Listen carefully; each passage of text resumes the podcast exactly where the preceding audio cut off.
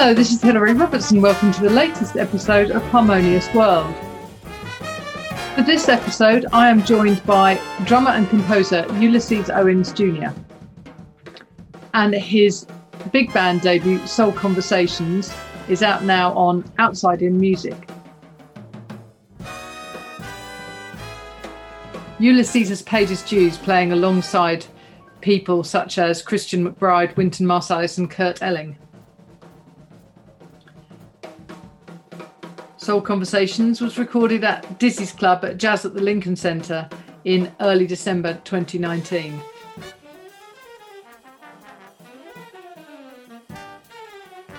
And this band is described as balancing excitement with subtlety and polish with unbridled innovation. You've definitely heard Ulysses and his drumming before because he was on the highly popular Nat King Cole and Me by Gregory Porter. One of the things I'll definitely be talking to Ulysses about is Don't Miss a Beat Inc., which is a non profit organisation to empower young people to dream big and give back to their communities through a blend of musical, artistic, academic, and civic engagement programming and he creates programs for more than 500 children every year. I hope you enjoy listening to our conversation. Hey, how are you? I'm good, thank you. How oh, are you? Oh, there you are. Good to see you. Yeah. Well, this is a great album. I'm really, really loving this. Thank you, thank you, thank you.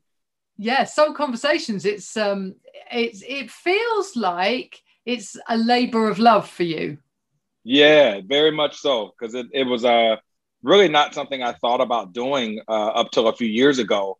And then once we played together as the big band, it just started to expand. And it, it, as you said, it was something I fell in love with. And so then it was let me sort of give to the world this this thing that I'm receiving with and creating with these amazing musicians. It's absolutely stunning. It's it's Thank uh, you.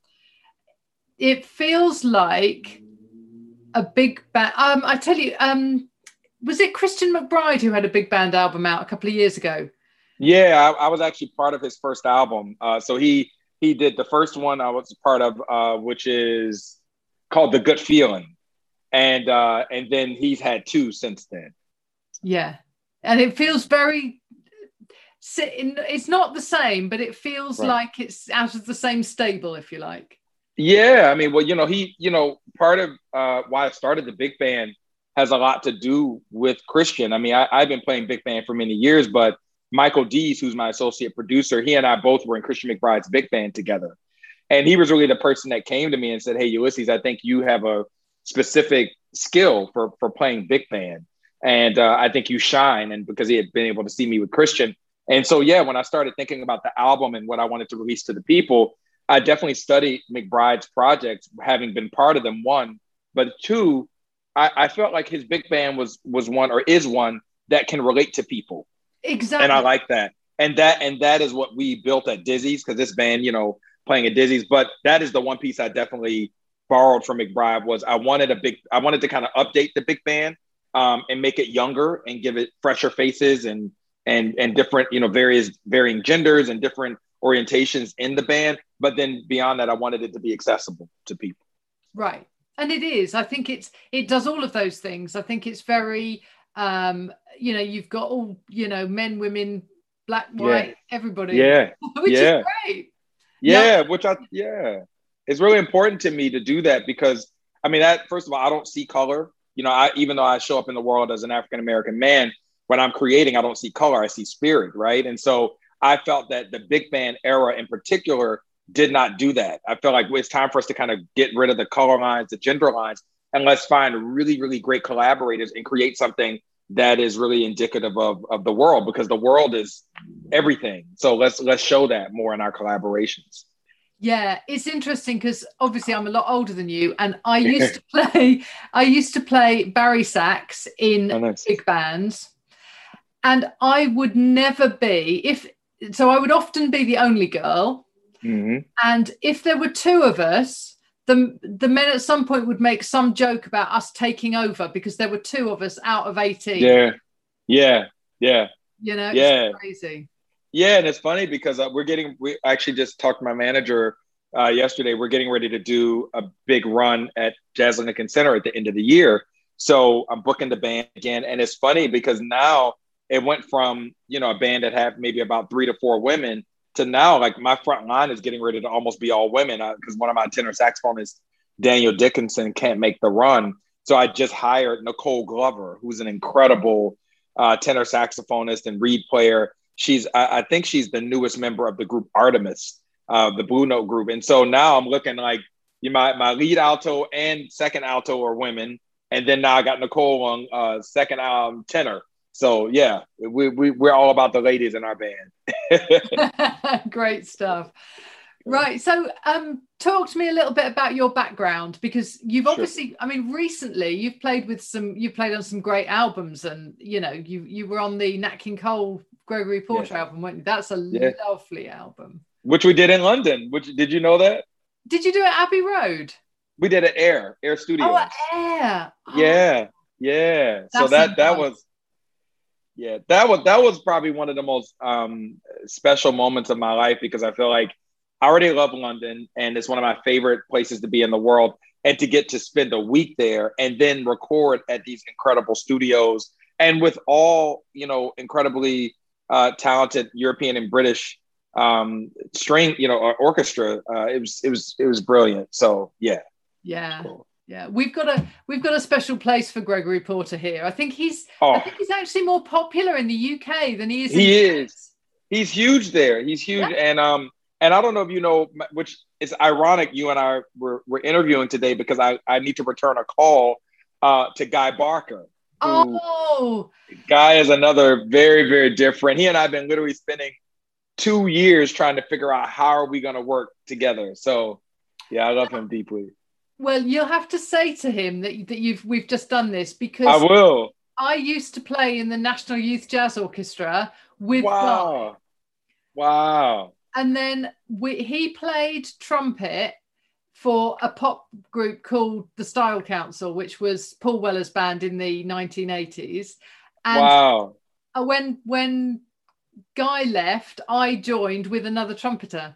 So we go back a long way. Wow, that's crazy. Yeah, I just I just sent him a message. Yeah. Um, but he's been a huge supporter. But anyway, I say all that to say um, to your question about my background. Yeah, yeah I mean, I, I, grew up, you know, in the church, uh, playing music, kind of coming to it from that vantage point. Then I uh, got into jazz in high school, and kind of understood by the age of sixteen like this is what I want to do, you know, and then moved to New York, got into Juilliard, and that was when kind of things really started to to formulate for me. Um, I, my first goals were very much I just wanted to be a really good jazz drummer. I wanted to play with as many people as possible. Uh, one of my sort of north stars, which I'm actually interviewing him tomorrow as part of my new YouTube series, is Lewis Nash, um, and he was really the, the the reason that I moved to New York City um, and and just wanting to to make similar moves that he made musically. So I would say the the first you know 10, 15 years of my career is just that, and then things started shifting where I really wanted to have more of a career as a leader. I felt like I after playing with all these great musicians, I kind of started to have my own thoughts about how I wanted to show up in the world. And I, I have to be honest that I felt being a drummer was not as supported as a leader you know, there were people that were calling me like at a certain point in my career, and they would be like, "Oh, we got this new singer, this new pianist, or this new trumpeter. We want you to anchor the band." And then, but when I wanted to come up with my own band, it was like, "No, like you're a drummer. Like drummers don't sell tickets, drummers don't sell records." So I felt like that was when I started sitting down and saying, "No, like I, you know, Art Blakey, Buddy Rich, you know, Max Roach. I mean, these are, you know, even Ed Shaughnessy on the Tonight Show." I mean, there's all these great drummers that led bands and that everybody credits. Now, I mean, you if you talk about big band with now most people over the age of 45 or 50 spent some moment with Buddy Rich. They either were cursed out by him or played, you know, you know, and then you got the Count Basie Orchestra with Papa Jo Jones, Sonny Payne, Harold uh, uh, Harold Jones, and all these other great drummers. So everybody always credits working with drummers but they never want to give us the same platform. to other people. So I was like, you know what? I, I'm I'm not feeling that. I'm gonna I'm gonna shift, come from the background. Actually, by the at, at the advice of Wynton Marsalis, he said to me, Ulysses, come out of the background. It's time for you to come into the foreground and really push for whatever your agendas are artistically. And so that's what I've been doing or seeking to do. Yeah. Well, well, that's that's brilliant. Um, I notice you're wearing a "Don't Miss a Beat" T-shirt. Yeah, you know about that? I do a little bit. So I want you to tell me a little bit more about it because it sounds like a really inspiring, you know, piece of work. So tell me how it how it works. How did it start? Man, so "Don't Miss a Beat" actually started when I, I was at Juilliard. Uh, I went to San Jose, Costa Rica, and we played at a cultural center. And I remember that feeling of playing there and just the spirit behind what it was. And and I kind of locked it in the back of my mind. I was like, man, that was really cool to make music for a community. And and it was great. So anyway, I, I graduated and and uh, moved back to Jacksonville. And my family, everybody, like they're educators, they're in corporate America, uh, you know, have varying careers. And we sort of said, hey, we need to come together and form a business because we had formed a lot of different ministries via um, uh, churches. And so we were like, let's form something on our own, but we also wanted to form something for youth because at that time, and is even going on now, uh, the crime rate in Jacksonville, Florida was very much predicated upon youth and them not having a lot of proper outlets. And I felt that you really only had sports outlets for youth, but you didn't really have art artistic outlets and on top of that high end artistic outlets so that was the first thing we were like we want to form a business where we utilize the art but within the art we give mentorship we give civic you know allow for civic engagement and all that. So it's that started um, and i would say in 2008 we began with our first summer camp. And the goal of the summer camp was to finish the year and kids to uh, get a chance to perform a musical. That was in 2008 now here we are 13 years later.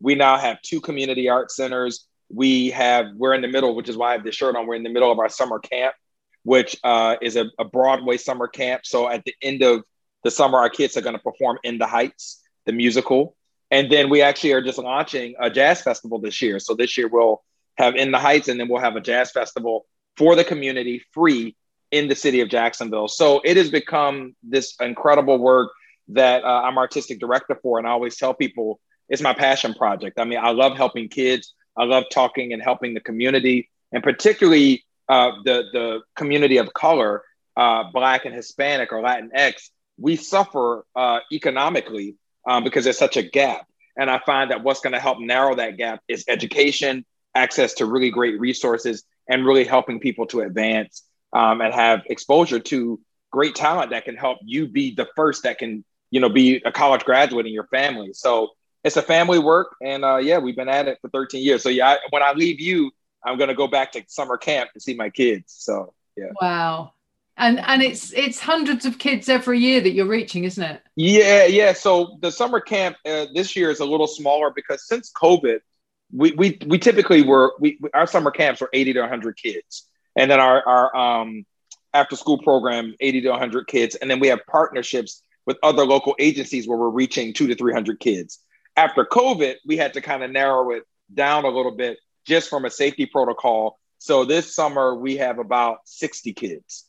Um, but then back, you know, when it comes back to the fall, we'll go back to in person programming for after school. And then I have a position at several schools as well where uh, I'm at the middle school of the arts and the high school of the arts. And that's where between those two schools, I think we're reaching about 2,000 kids. So yeah, it's but don't miss a beat. The community program, we actively work with about 200, 250 kids a year. So.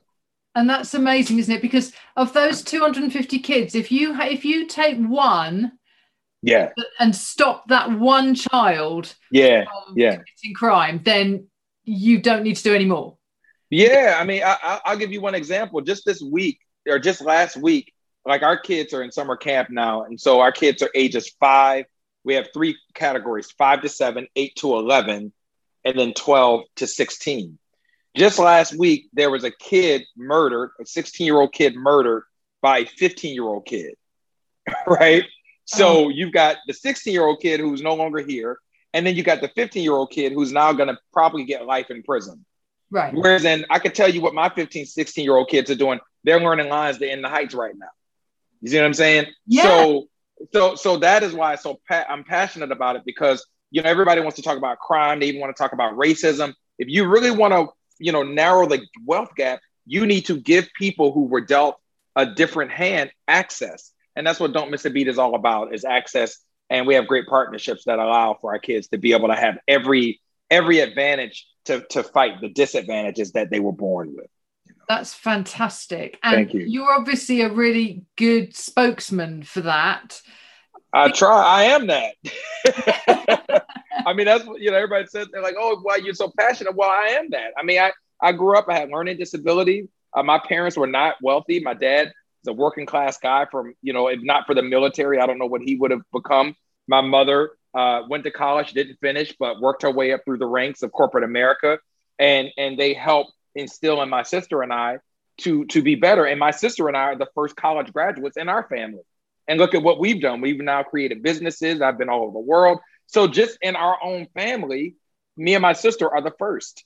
So I'm, I'm passionate because just from me and my sister, we have started a business that has changed the, the, the, the city and therefore other people. So to your point, I'm I am don't miss a beat. I am those kids. So when I look at them, I see uh, me because if nobody had not taught me what I could do with drumsticks, I don't know where I would be today. You know, right.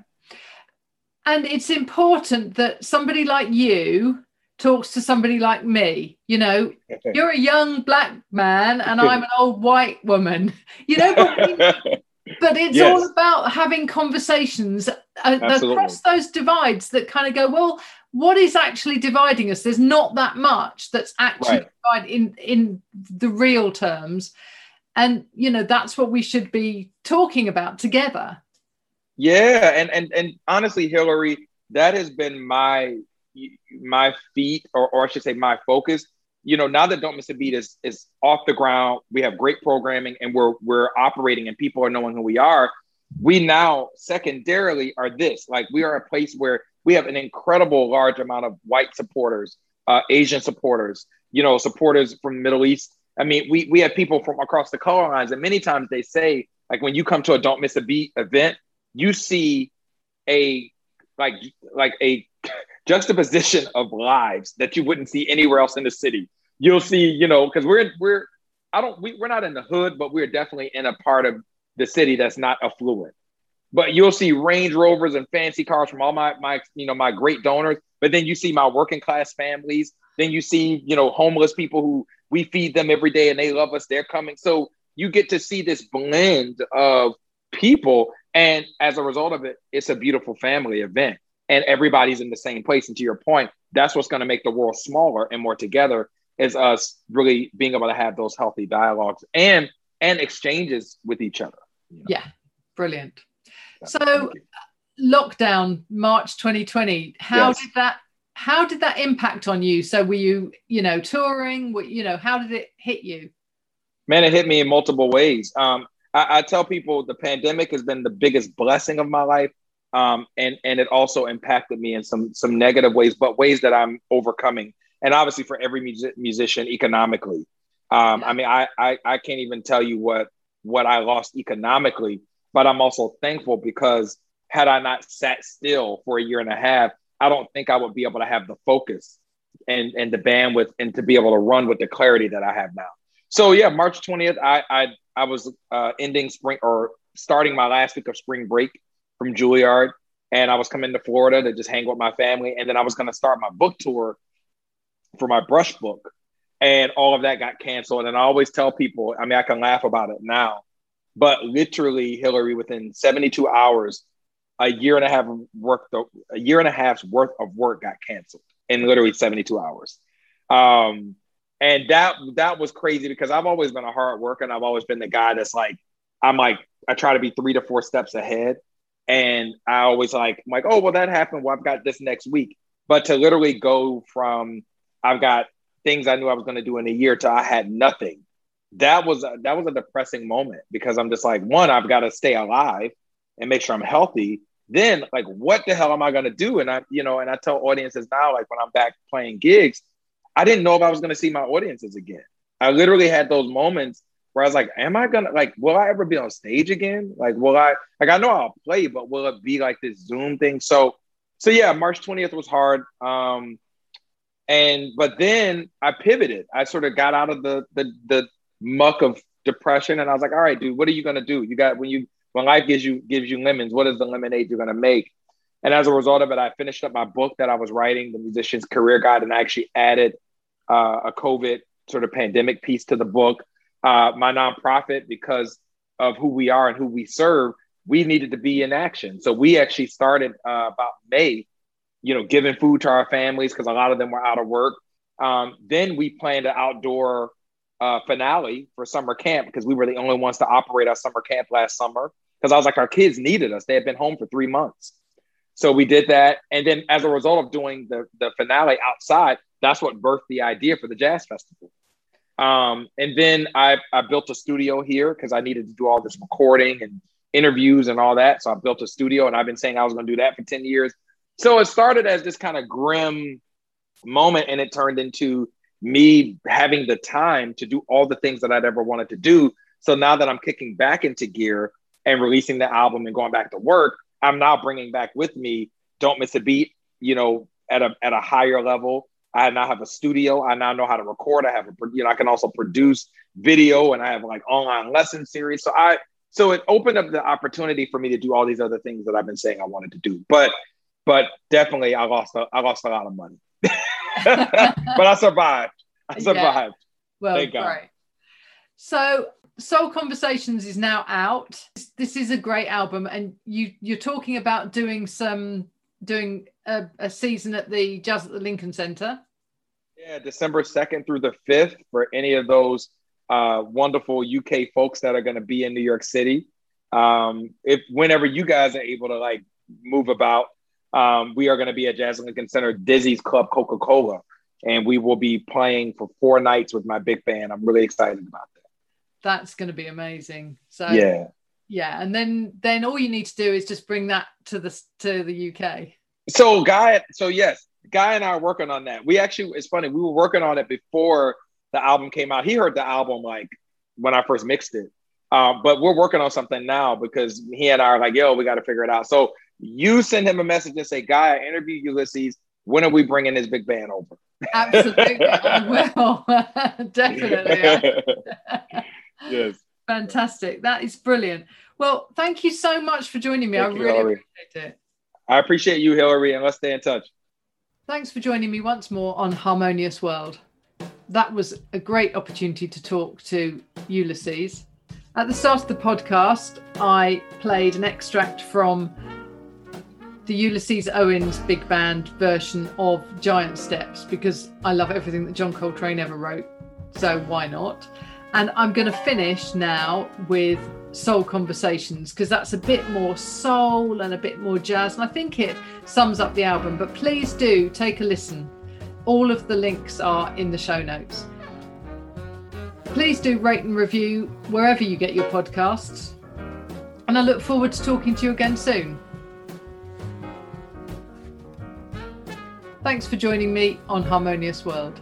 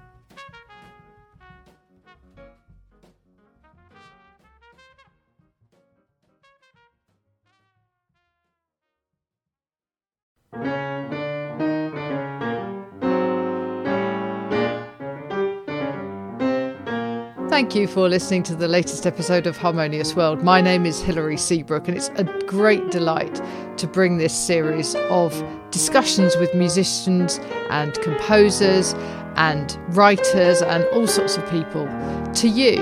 Obviously, there's no point in having a podcast if people aren't listening, and I'm very grateful to my listeners for doing so. Thanks also to Joe English for composing and performing this new theme tune. So, wherever you get your podcast, you can leave a review. You can share this with your friends and family, either as a link or on social media and that sort of thing. I'd be really grateful for that. Don't forget that you can subscribe now. There's a link wherever you get your podcasts. So have a great week and please remember why I started this, which is just to try and make the world a little more harmonious. Thanks for listening to Harmonious World.